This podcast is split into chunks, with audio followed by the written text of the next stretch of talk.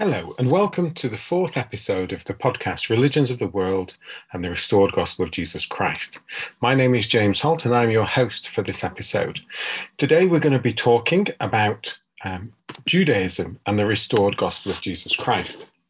So, the first three sections, or the first three episodes of our podcast, explored some issues to do with what is religion, why should we engage in interfaith um, work? Why should we learn about other faiths? And also in terms of religious freedom. So, in some ways, those first three sessions were a theoretical background. And today marks the beginning, if you like, of the exploration of individual world religions and, and how we as Latter day Saints perhaps sit in relation to them and what we can learn from them as well. So, as we begin this, it's always useful to have a reminder of the ground rules, really, that I think are important for us as Latter day Saints when we begin any engagement with other faiths. And the first one is that we don't neglect our own faith and practice. So we study our scriptures, we say our prayers, we go to church, we partake of the sacrament, we study the words of the prophets, we go to the temple. Because really, I think it's really important that when we work with and we study and we learn about other faiths, that we are strongly rooted firmly rooted within the restored gospel. And for me, as I've mentioned before, there are two kind of non-negotiables within all of this as we begin to, to reflect on where um, other religions stand in the plan of salvation and everything else. And that is that we're honest and we, we, we stand firm with the atonement of our Savior Jesus Christ and also with regards to the first vision of Joseph Smith and, and the resultant legacies of both, because uh, as two pillars really that kind of um, determine our doctrine and, and, and guide us where we should be.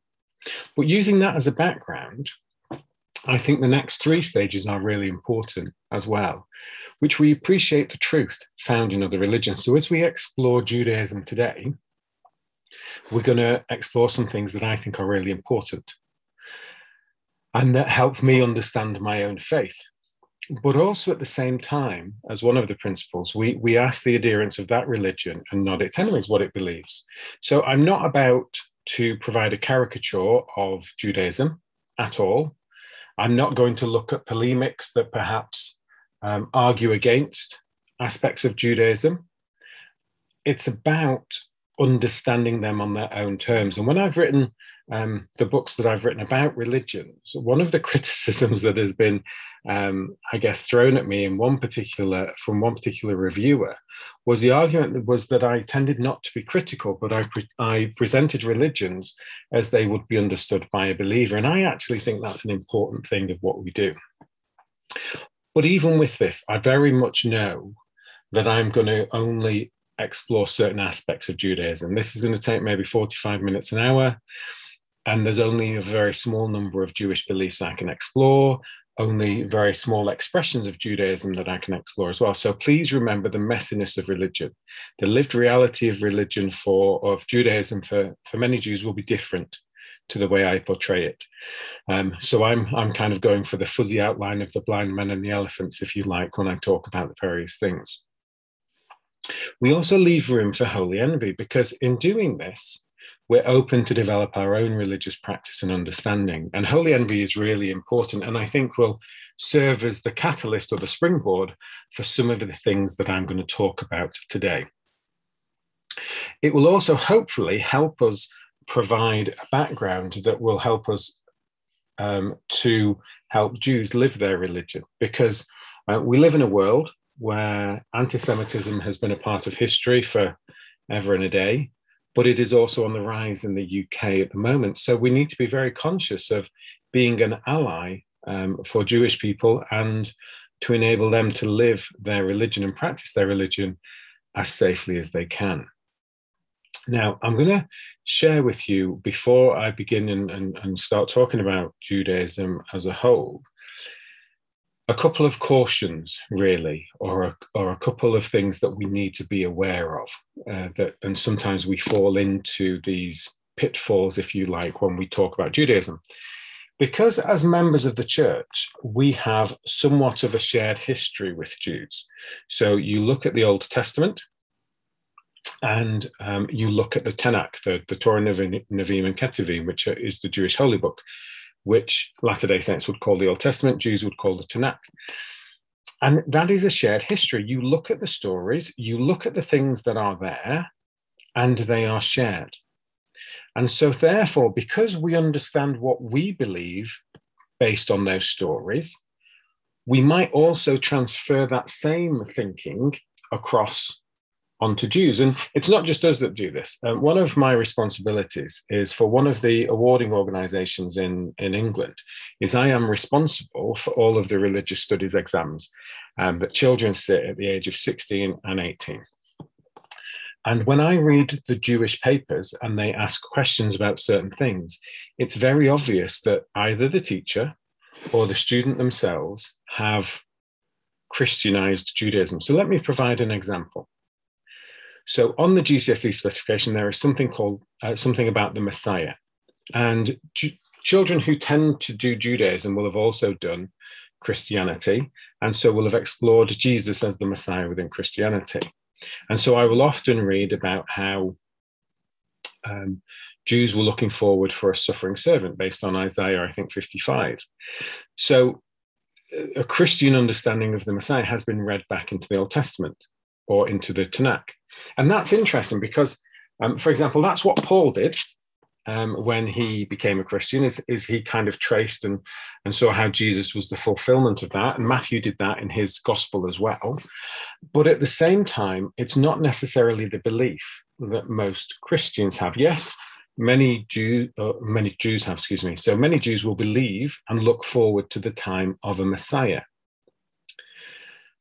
And Clive Lawton has said Jewish teaching is not particularly clear about how this will all come about, or even what would bring the Messiah or speed up his arrival. There are two views on this within the tradition, and for most Jews, the idea of the Messiah is simply used as a means to spur them on to try to make the world a better place, or to provide them with hope when they are subject to cruelty and persecution. Most Jews rarely think about the Messiah.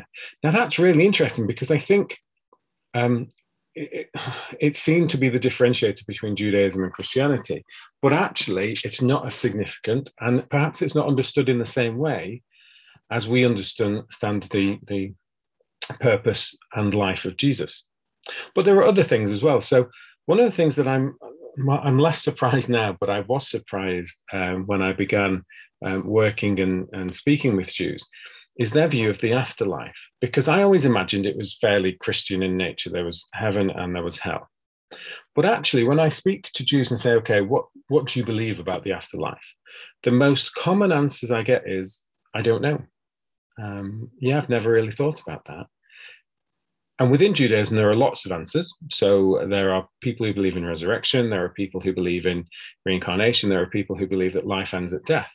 Um, Jews don't really think about life after death as such. You will meet some Jews that do, but many don't, because it's just about keeping the commandments or the mitzvot because of they've been given by God. They are God's chosen people, and so therefore we live the mitzvah. And actually, that's quite a liberating thing um, for me to think about is keeping the commandments without a hope of reward um, not that that won't happen, but just the idea that you're living it because that ha- is the way that God has commanded it.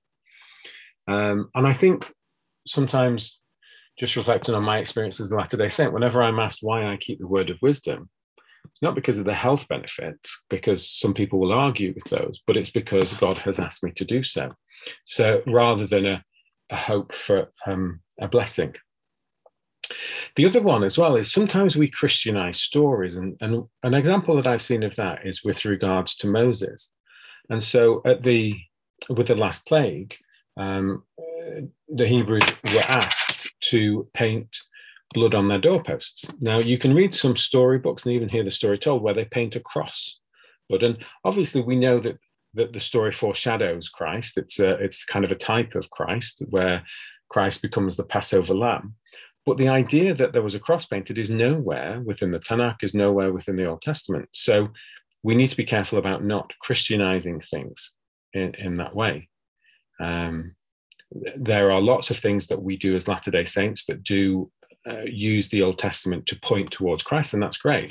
But it's not a way um, that Jews would understand it. And also, in terms of, of, of, another thing that we do, sometimes as Latter day Saints, we, we understand Judaism through the lens of the first century, through the time that Jesus lived. So, essentially, through the period of second, what's called Second Temple Judaism. This is from the year 515 BCE or BC to 70 CE or AD. And Paul, uh, Tom Wright, who is a, uh, a biographer of Paul and a great New Testament scholar, he said that we need to just kind of pull back from the idea that the religion that we understand of Judaism today is, is not the same as, as Judaism in the time of Jesus. And uh, let me just read this to you from, from uh, Tom Wright. In Paul's day, religion consisted of God related activities that, along with politics and community life, held a culture together and bound the na- members of that culture to its divinities and to one another. In the modern Western world, religion tends to mean God related individual beliefs and practices that are supposedly separable from culture, politics, and community life. For Paul, religion was woven in with all life. For the modern Western world, it's separated from it so, when in what is probably his earliest letter, Paul talks about advancing in Judaism beyond any of his age, the word Judaism refers not to a religion, but to an activity, the zealous propagation and defense of the ancestral way of life. So, we just need to be careful that we're not reading first century Judaism into Judaism today. And there will be echoes of it, and there will be similar practices of some kind, but it's different. And that becomes evident when we look at um, a timeline of Jewish history. So, as I mentioned, Second Temple Judaism essentially finished around 70 AD, 70 CE, when the temple in Jerusalem was destroyed. And so, when we look at that, um, Jews were having, after this point, Jews were having to come to terms with a religion or a way of life, if you like, that wasn't centered on the temple and didn't focus necessarily on the land of Israel because they lived in the diaspora. So, this kind of began um, a time of what's known as rabbinic Judaism, and, and, and kind of the timings of that possibly started a couple of centuries later than that. But this is a time where people are trying to work out what it means.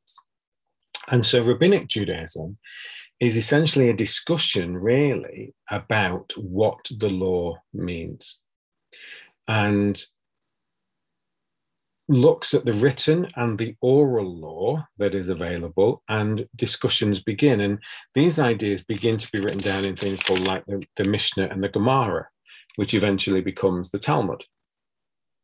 Um, and and this is where people are are debating and arguing and and discussing what it is to be jewish and how to live the mitzvot that were for a particular time and place in the world in which they now lived, separated from Israel and separated from the from the temple. Um, some of you may have seen the film Yentl, and and whenever I read about rabbinic Judaism, it's kind of some of those arguments um, between some of those young scholars that kind of come to mind, where they're arguing based on particular uh, rabbis and on particular authorities. But this is this is how Judaism has developed over the years is based very much on these things. And then developments began to um, happen as well in, in later history. So we have things like in uh, 1736, the establishment of the Hasidic um, movement. So this is only less than 300 years ago. We then have kind of Reform Judaism as well, where people are um, interpreting law. So modern Judaism is the inheritor, certainly, of um, rabbinic and other forms of Judaism um, and Second Temple Judaism, but we have to recognize that it's been through quite a lot.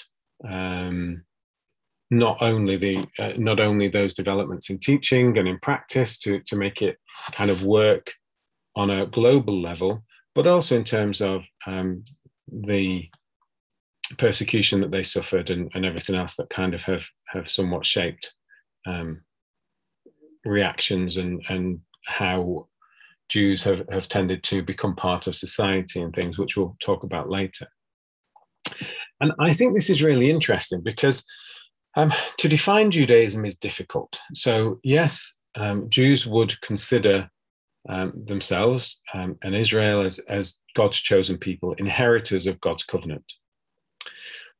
But there's an author called Matt Greene who's written a book called Jewish, and it's Jew with, with ish in brackets because he, by his own admission, is not the most observant of Jews. But in this book, he says that Jews aren't really a race is an argument beloved by racists and anti Semites alike, but a rarer and adjacent truth is that Judaism isn't really a religion. You might think it's semantics, but I'd argue it's mechanics. Look under the bonnet of most major religions, and you'll find a system of beliefs that's at least internally consistent. The clues in the name, their faiths. But the engine for Judaism isn't faith, it's doubt. What keeps the vehicle moving isn't the belief that it will, but the heat generated from a thousand simultaneous disagreements. This might sound glib or pedantic, but it's evident in one of Judaism's most foundational facts. Our most sacred text isn't the Torah, the purported word of Hashem, another name for God, but the Talmud, a multi volume companion text that interprets, expands, and comments. Essentially, the Talmud is marginalia, a conversation, a beneath the line comment section. What Judaism essentially amounts to is a 4,000 year old argument. Now, I read that, and when I kind of considered that, I'm thinking that's not the Judaism I understand. Because, for example, um, I would argue that the Torah, um, in the conversations I've had, is the most most sacred text. But obviously, from Matt Greene's experience as a Jew, I can't write that off. And so it's interesting to look at the different expressions of Judaism. And there are things that tie Jews together. So, for example, tonight or today, we're going to look at the covenant a little bit. We're going to talk about the law, and we're going to talk about something called Shekinah as well, which I think are beliefs that kind of unite Jews. But when we consider who is Jewish, we have um, the not the idea, but Judaism is a race, and it's it's um, a racial identity, if you like, and we can see this in, for example, the Holocaust. We can see that it's not identified as a religious group because, for example, Jehovah's Witnesses who wore the purple triangle, who were targeted within the Holocaust, were able to escape punishment, if you like, or um, the torture and everything else that went on by recanting their faith. This wasn't an option available to Jews. This was something that it was racial, so therefore there was no way to recant that process or re- recant that decision, even if they wanted to. But we look at who is a Jew, and, and there are secular Jews, people who have just grown up. So I'm not I, I don't know 100% um, people's practices and people's observances, but there's people like Natalie Portman, uh, perhaps like um, Albert Einstein and others who are Jewish, but are not necessarily very observant. But then there's others, people like Mayim Bialik, who um, played Amy, not Amy, who was in the Big Bang Theory. I can't remember the name of catcher off the top of my head, but she's a very observant Jew, and you can see her on YouTube and on Instagram talking about how she's celebrating things. Um, Ehrlich has identified that Judaism has three essential elements God, Torah, and law. The Torah refers to the law given to Moses, and Israel can seem to be a land, but also includes an historic political identity, a people, a nation, a belief system, a social group, and a culture. They're not isolated from each other, these elements, but they interlink with each other to form the religious experience. So, one of the most important aspects of Judaism is the law or the mitzvot, which are a collection of commandments that are found in the Torah, the first five, five books, so Genesis, Exodus, Leviticus, Numbers, and Deuteronomy. And in those books, you will find 613 commandments or 613 laws or mitzvot. And this very much forms the basis for Jewish living. This, these mitzvot were given to Moses on Mount Sinai. It wasn't just the Ten Commandments that he received, but in a Jewish worldview, it was the 613. And so, because these laws, these mitzvot, have been given by God, then they should be lived. Now, interestingly, when we when we look at the mitzvot, there are a number of them that are to do with the temple, and so it's impossible to live those today. And when we come to look at aspects of, of differences between expressions of Judaism, their interpretation of the law can be slightly different as well. But essentially, the mitzvot form kind of the basis for Jewish belief and practice. There is um, a, a, belief in something called Pikuach Nefesh, which is the idea that uh, the sanctity of life, life takes precedence over everything else. And so you can break a mitzvot to save a life. Um, so that that's kind of an interesting thing in terms of um, there is a debate surrounding this. But for example, the use of um, parts of a pig's heart to in a heart transplant or a heart operation. Now, obviously, today they can now make synthetic ones, but it was an interesting discussion at the time. And if you've ever watched Fiddler on the Roof, you will realize that at the beginning, where Tevye is singing about tradition, that tradition forms a very big part of what Judaism is. And, and we look at some of the quotes. So um, maybe listen to the song, it's very interesting, but also listen to the passage before where Tevye begins to discuss things. One of them, he says, You may ask, how did this tradition get started? I'll tell you, I don't know. But he also says, because of our traditions, every one of us knows who he is and what God expects him to do. And without our traditions, our lives would be as shaky as a fiddler on the roof. So we look at this kind of idea of tradition, and it is a supporting pillar of, of Judaism. But I think it's also, I don't mean problematic, but if you watch the film Fiddler on the Roof, it's very obvious that yes, the film begins with this idea that tradition is what binds the community together and keeps the community going. But watch the film, and tradition is challenged. So even at the wedding where um, someone wants to dance, a boy wants to dance with a girl, they say, well, it is written that you should not. Well, where is it written? And the tradition is overcome, and there's other elements of it. So, yes, it's about the basis of Judaism being this tradition, but it's also about the changing of that tradition. And maybe that's where kind of we see the differences between Orthodox and Reform. So there are traditionally seen to be two types of Jew, Orthodox and Reform. I don't think that kind of holds water, to be honest, because there isn't this dichotomous split where where Orthodox are religious and Reform are non-religious. They're just they interpret the law and tradition in different ways. Within Orthodox, you will have different types of Orthodox Jew. You'll have um, Ashkenazi, of which there are different groups, including um, Haredi and um, Hasidic. Within Reform, there are, there are different as well. And, and, and speaking to colleagues and friends, it would seem that the differences between Reform Jews and the, and the differences between Orthodox is different in America as it, than it is in, in Britain. But again, it's about this interpretation of law. So let me just use one example to show how um, Reform Jews and Orthodox Jews will approach perhaps a similar issue. And one of it is to do with how far you can travel, travel and with what you can um, do on the Sabbath.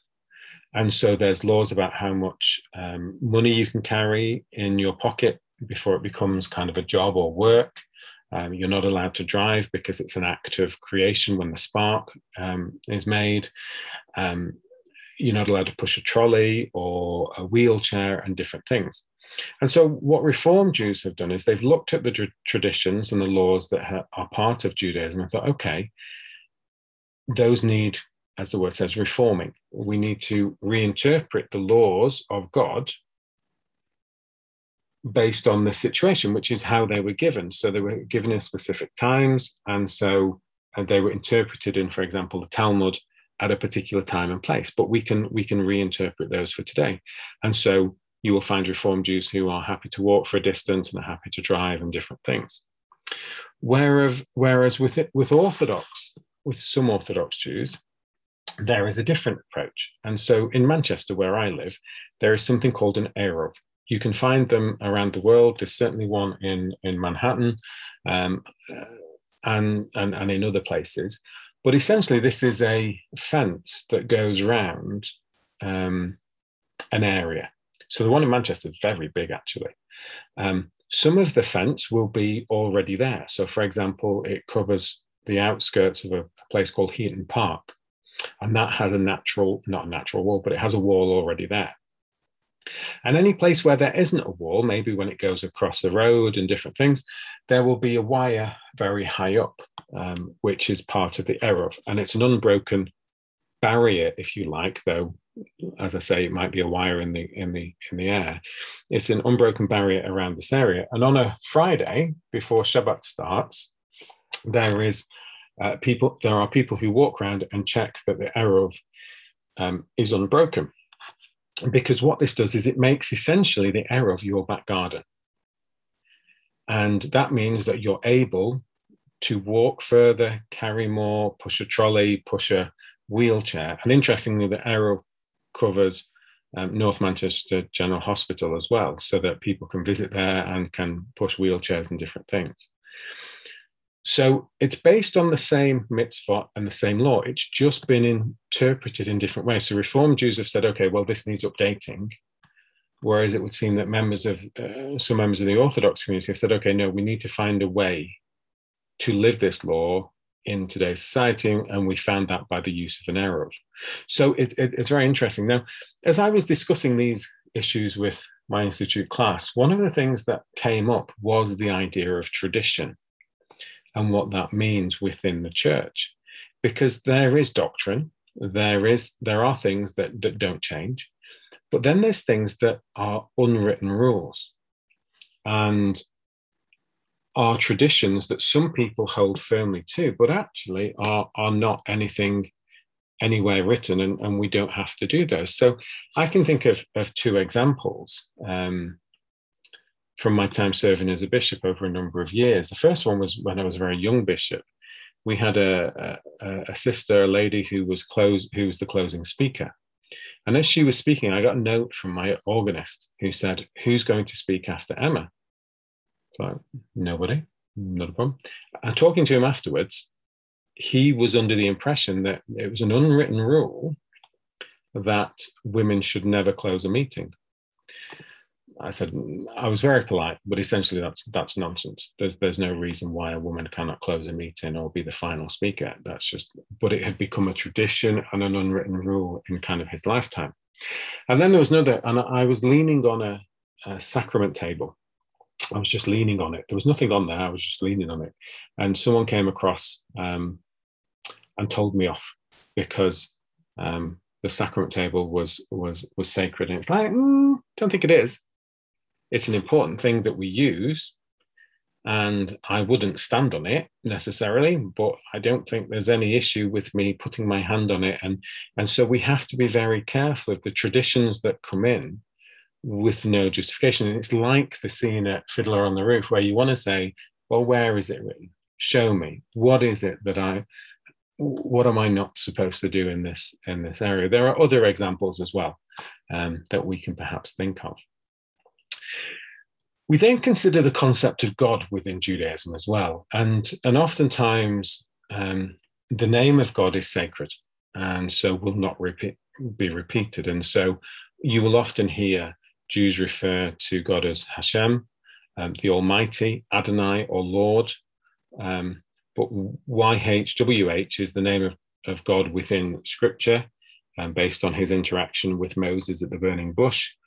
But the name is so sacred. You may even see in English um, the name of God written G D, because that would perhaps be the way that um, YHWH would be written without the vowels, because the name of God is so sacred. And there is a debate about that, to be honest, because um, in essence, um, speaking to um, a friend, he was saying that God in English is a translation anyway, so isn't actually his name. So he had no problem. But there are others who kind of do get hung up. So I tend to try and use the Almighty um, when I'm writing about God within Judaism.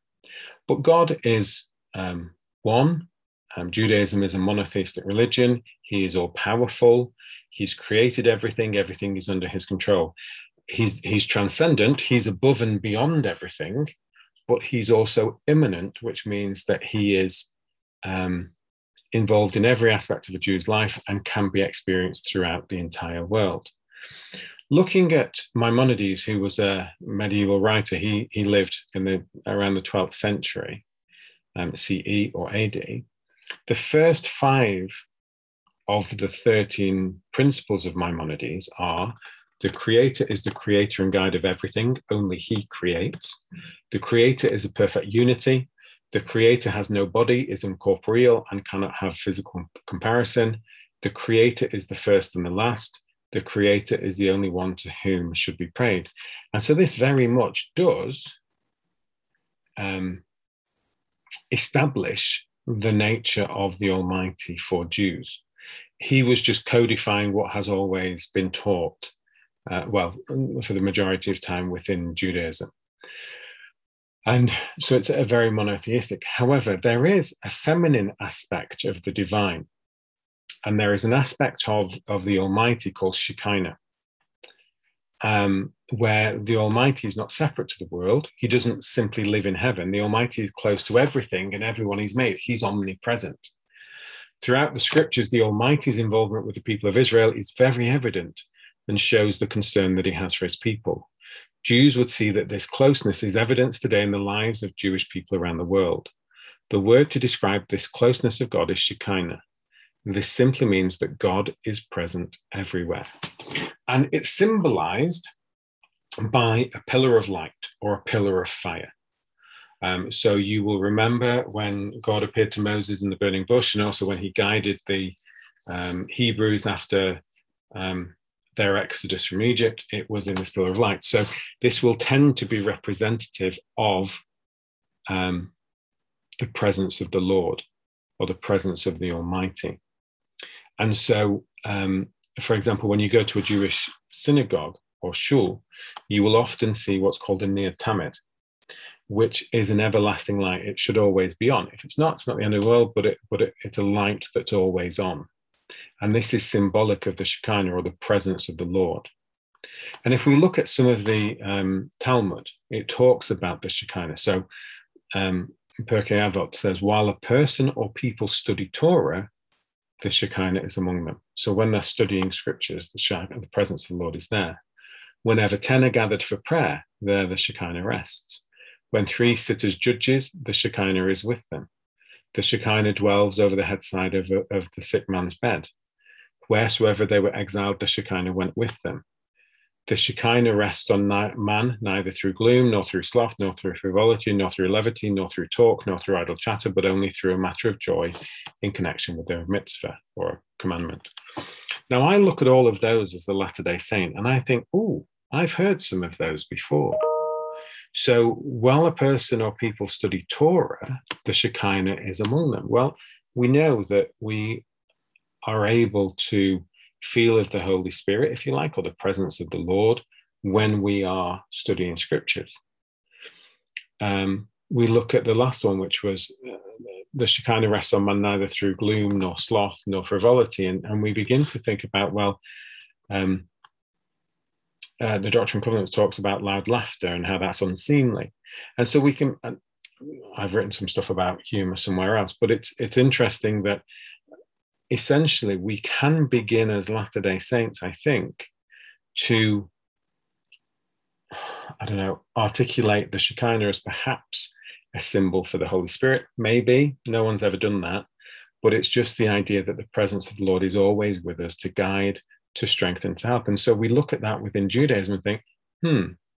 And so examples of Shekinah from the scriptures include the deliverance of the Hebrews from Egypt under the leadership of Moses, or Esther, who served, saved the Jewish people from persecution and death in Persia. And these events are remembered today uh, in Passover and Purim, which we'll look at later. So, this is the idea that God is intimately involved in their history. There are many examples throughout the Tanakh of the Almighty preserving his chosen people. There are also examples of the people of Israel forgetting the Almighty and suffering because of this and having to remember him and be developed, delivered. So the story of the history of Israel is told allegorically in the book of Hosea in the Tanakh. Hosea has a wife, Gomer, who seems to be regularly unfaithful. But after a period of suffering on the part of Gomer, Hosea seeks her out and becomes reconciled. Hosea is the first of the prophets that uses marriage as a metaphor for the Almighty's relation to Israel. So, although Israel will often, and in, in history, have moved away from God, they will always find, they tend to always find their way back, and God is always, or the Almighty is always there waiting for them. The presence of the Lord is intimately involved in every aspect of their lives. Now, I'll talk more about Hosea next week, but it's interesting that actually the story of Hosea is an allegory. And as I read it, it doesn't, is Hosea a real person, a historical person who lived? Doesn't actually matter in some ways because it's the story and the allegory that goes along with that that's important. And Jews kind of understand that, and maybe we can learn a little bit from that. If you look in the Bible dictionary, though, if you look under Shekinah, um, there is an entry that says the presence, a word used by the later Jews and borrowed from them by Christians to denote the cloud of brightness and glory that marked the presence of the Lord, as spoken of in Exodus 3, Exodus 24, 1 Kings 8, Isaiah 6, Matthew 17, which I think is the uh, Transfiguration, and Acts 7, which is the stoning of Stephen. The prophet Joseph Smith described this phenomenon in connection with his first vision as a light above the brightness of the sun and he saw two personages whose brightness and glory defy all description standing in the light. So this is really interesting because it's associating the Shekinah or the presence of the Lord with the first vision. And we know that no one is able to um, see the face, and, face of God and live without um, the strengthening and the presence of the Holy Spirit. And so, is this symbolic of that pillar of light, so to speak? So, there is kind of a relationship. And I, I, think we can look at Shekinah from a purely Jewish perspective, where God is intimately involved in every aspect of their lives. But we can also, I've used that as, a, as kind of a springboard for study to understand more about the presence of God within my life. Another really interesting aspect of Judaism for me is, is scripture study. So I have a friend um, called Brad Kramer, um, he's written um, Beholding the Tree of Life, a rabbinic approach to the Book of Mormon, I think. And when I've taught this course before, he's come along and, and kind of given a session about um, reading um, scripture um, rabbinically. And he uses the example of two trains. So I picture, for example, a, a fast speed, high speed train. And then there's also a steam train, so Thomas the Tank Engine type thing. And Thomas the Tank Engine is very slow and you're able to take in kind of the surroundings because you're ambling through the countryside. Whereas the intercity, the fast train, is designed to get you there as quickly as you can. And I think we have both approaches within the church. Um, if we look at, for example, the Come Follow Me, we will often study five or six sections in a week and kind of summarize all kinds of stuff. And we're, we're, we're zooming through and we're trying to understand. Whereas the rabbinic approach, and, and, and Brad goes to his local uh, Reform synagogue and studies scripture with them every Saturday, and they will take a verse and they will discuss that verse for an hour and a half. So maybe some of the Hebrew that surrounds it, um, or is the basis for it, or how that's lived, and everything else. And so they will take a very slow approach through the scriptures. And I think there, both approaches have their merit. But I think sometimes all I've ever done is zoomed, and maybe I'll stop at a station every now and again and stop and think, well, how does this draw me closer to Christ? But over the last year or so, I've been looking at, at um, an individual verse and stopping and thinking and studying. And sometimes that verse will take five minutes to study. Sometimes that verse will take an hour to study or maybe an hour an hour one day and an hour the next day because it's kind of sent me off in different directions to try to um, understand and i think that may be a lesson for us as latter day saints to just stop and breathe um, when we study scriptures i think also we can we can consider the idea of shekinah when we consider the festivals that jews celebrate or remember. Um, and a lot of them are surrounding times where Jews were persecuted or um, there were issues going on where they were victimized and they were able to come out victorious or safe, essentially. So, one of them obviously is Pesach or Passover, which remembers um, the time of Moses and the Exodus. And we have the 10 plagues. But when we look at the Passover Seder plate, we will see um, food that reminds Jews of the events. So, for example, um, they'll use um, a roasted bone, a, a, a, roasted lamb, which reminds um, Jews of the Pesach offering or of the of the lamb that was sacrificed. The hard-boiled egg that reminds me of the festival offering brought to the holy temple. And there's horseradish, and they're bitter herbs that symbolize the harsh suffering and bitter times that were endured as slaves. The haroset that, that resembles the bricks that's made of apple, walnuts, and, and wine, and that kind of represents the mortar um, when they were forced to work as slaves. Um, which could either be parsley or, or, potato or onion, which is dipped into salt water to remember the tears, and then hazaret, which is lettuce, that again is part of those bitter herbs. And so we look at the way that Jews celebrate it, and it always remembers the events of the time and also how, if you like, merciful the Almighty has been in delivering his chosen people. One of my um, favorite stories is of the story of Esther, um, which is celebrated at Purim. And um, Esther was a Jewish girl who lived in Persia at the time, and she became uh, queen. She married the king. But there was kind of an evil, um, what's the word? There was an evil advisor to the king who was called, and I'm just trying to remember his name, it begins with an H, um, Haman or Haman, Haman, Haman. And he established laws that meant that the Jew, that he had established a day where the Jews were going to be put to death. And Esther's uncle or uh, Mordecai came to her and said, You've been put into this position for this purpose. You have to save us. And so, at the threat of her own life, Esther approached the king and kind of exposed Haman as um, someone who was horrible. And Esther was able to save her people by standing up. And this is remembered at Purim. And the story is told, it's a very loud and, and, and vibrant festival. And the story is often told in, in synagogue. And if you're in synagogue and hear Haman's name, then rattles are rattled and feet are stamped and tables are banged whenever Haman's name is read out because you don't want to hear his name.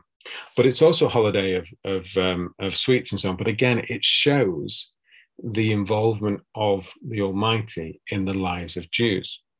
Now, if you're interested, there are um, examples of uh, musical groups such as the Maccabeats and I'm um, trying to think of the other, 613 Sings, um, who have done actually songs that fuse the, the story of Purim and also of other festivals and Hanukkah and, and more, and also um, the celebration. And so you can just give those a quick Google on YouTube if you like, and you can see kind of them singing and how those festivals are celebrated.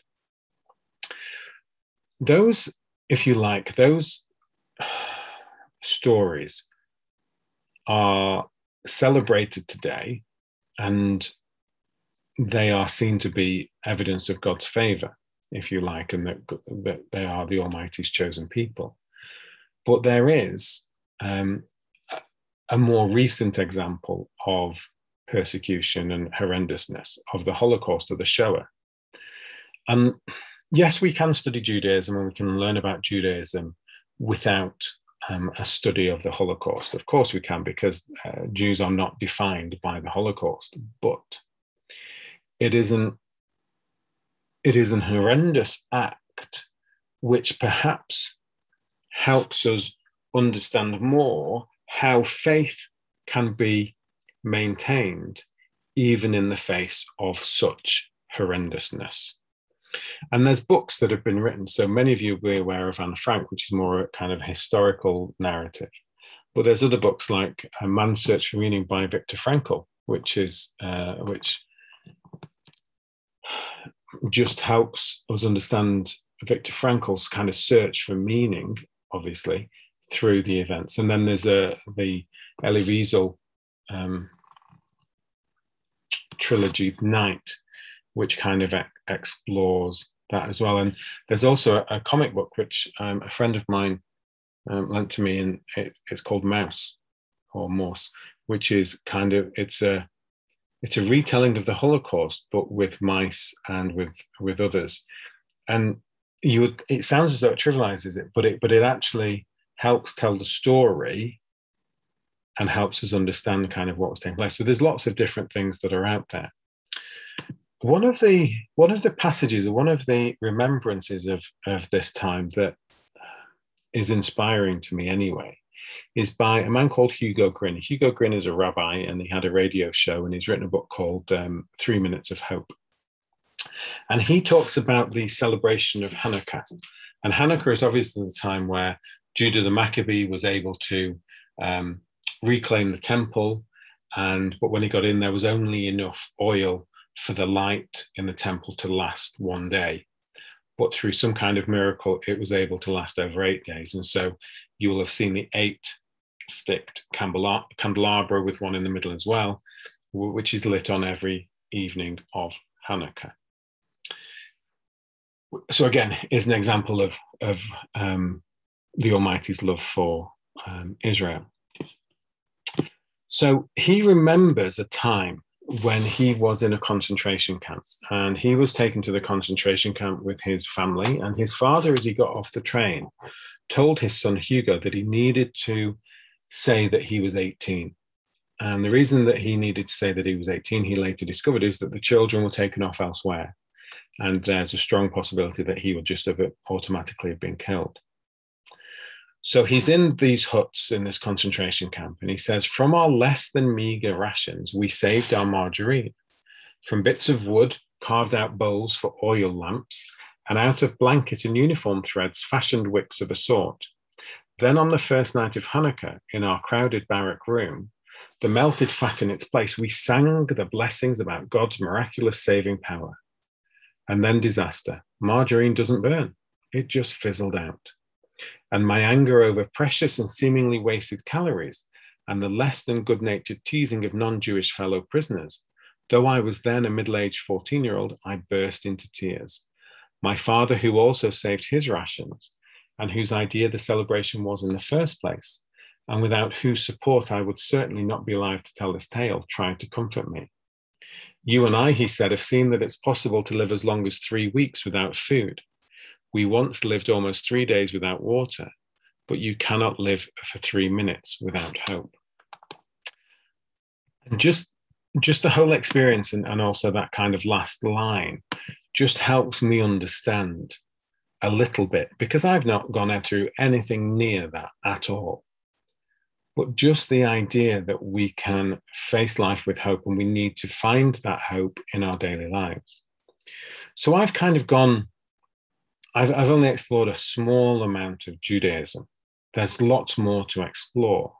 But I've chosen things that have inspired me and helped me understand Judaism more, but also things that help me understand my faith a little bit more as well. And, and that's kind of really what I've been talking about.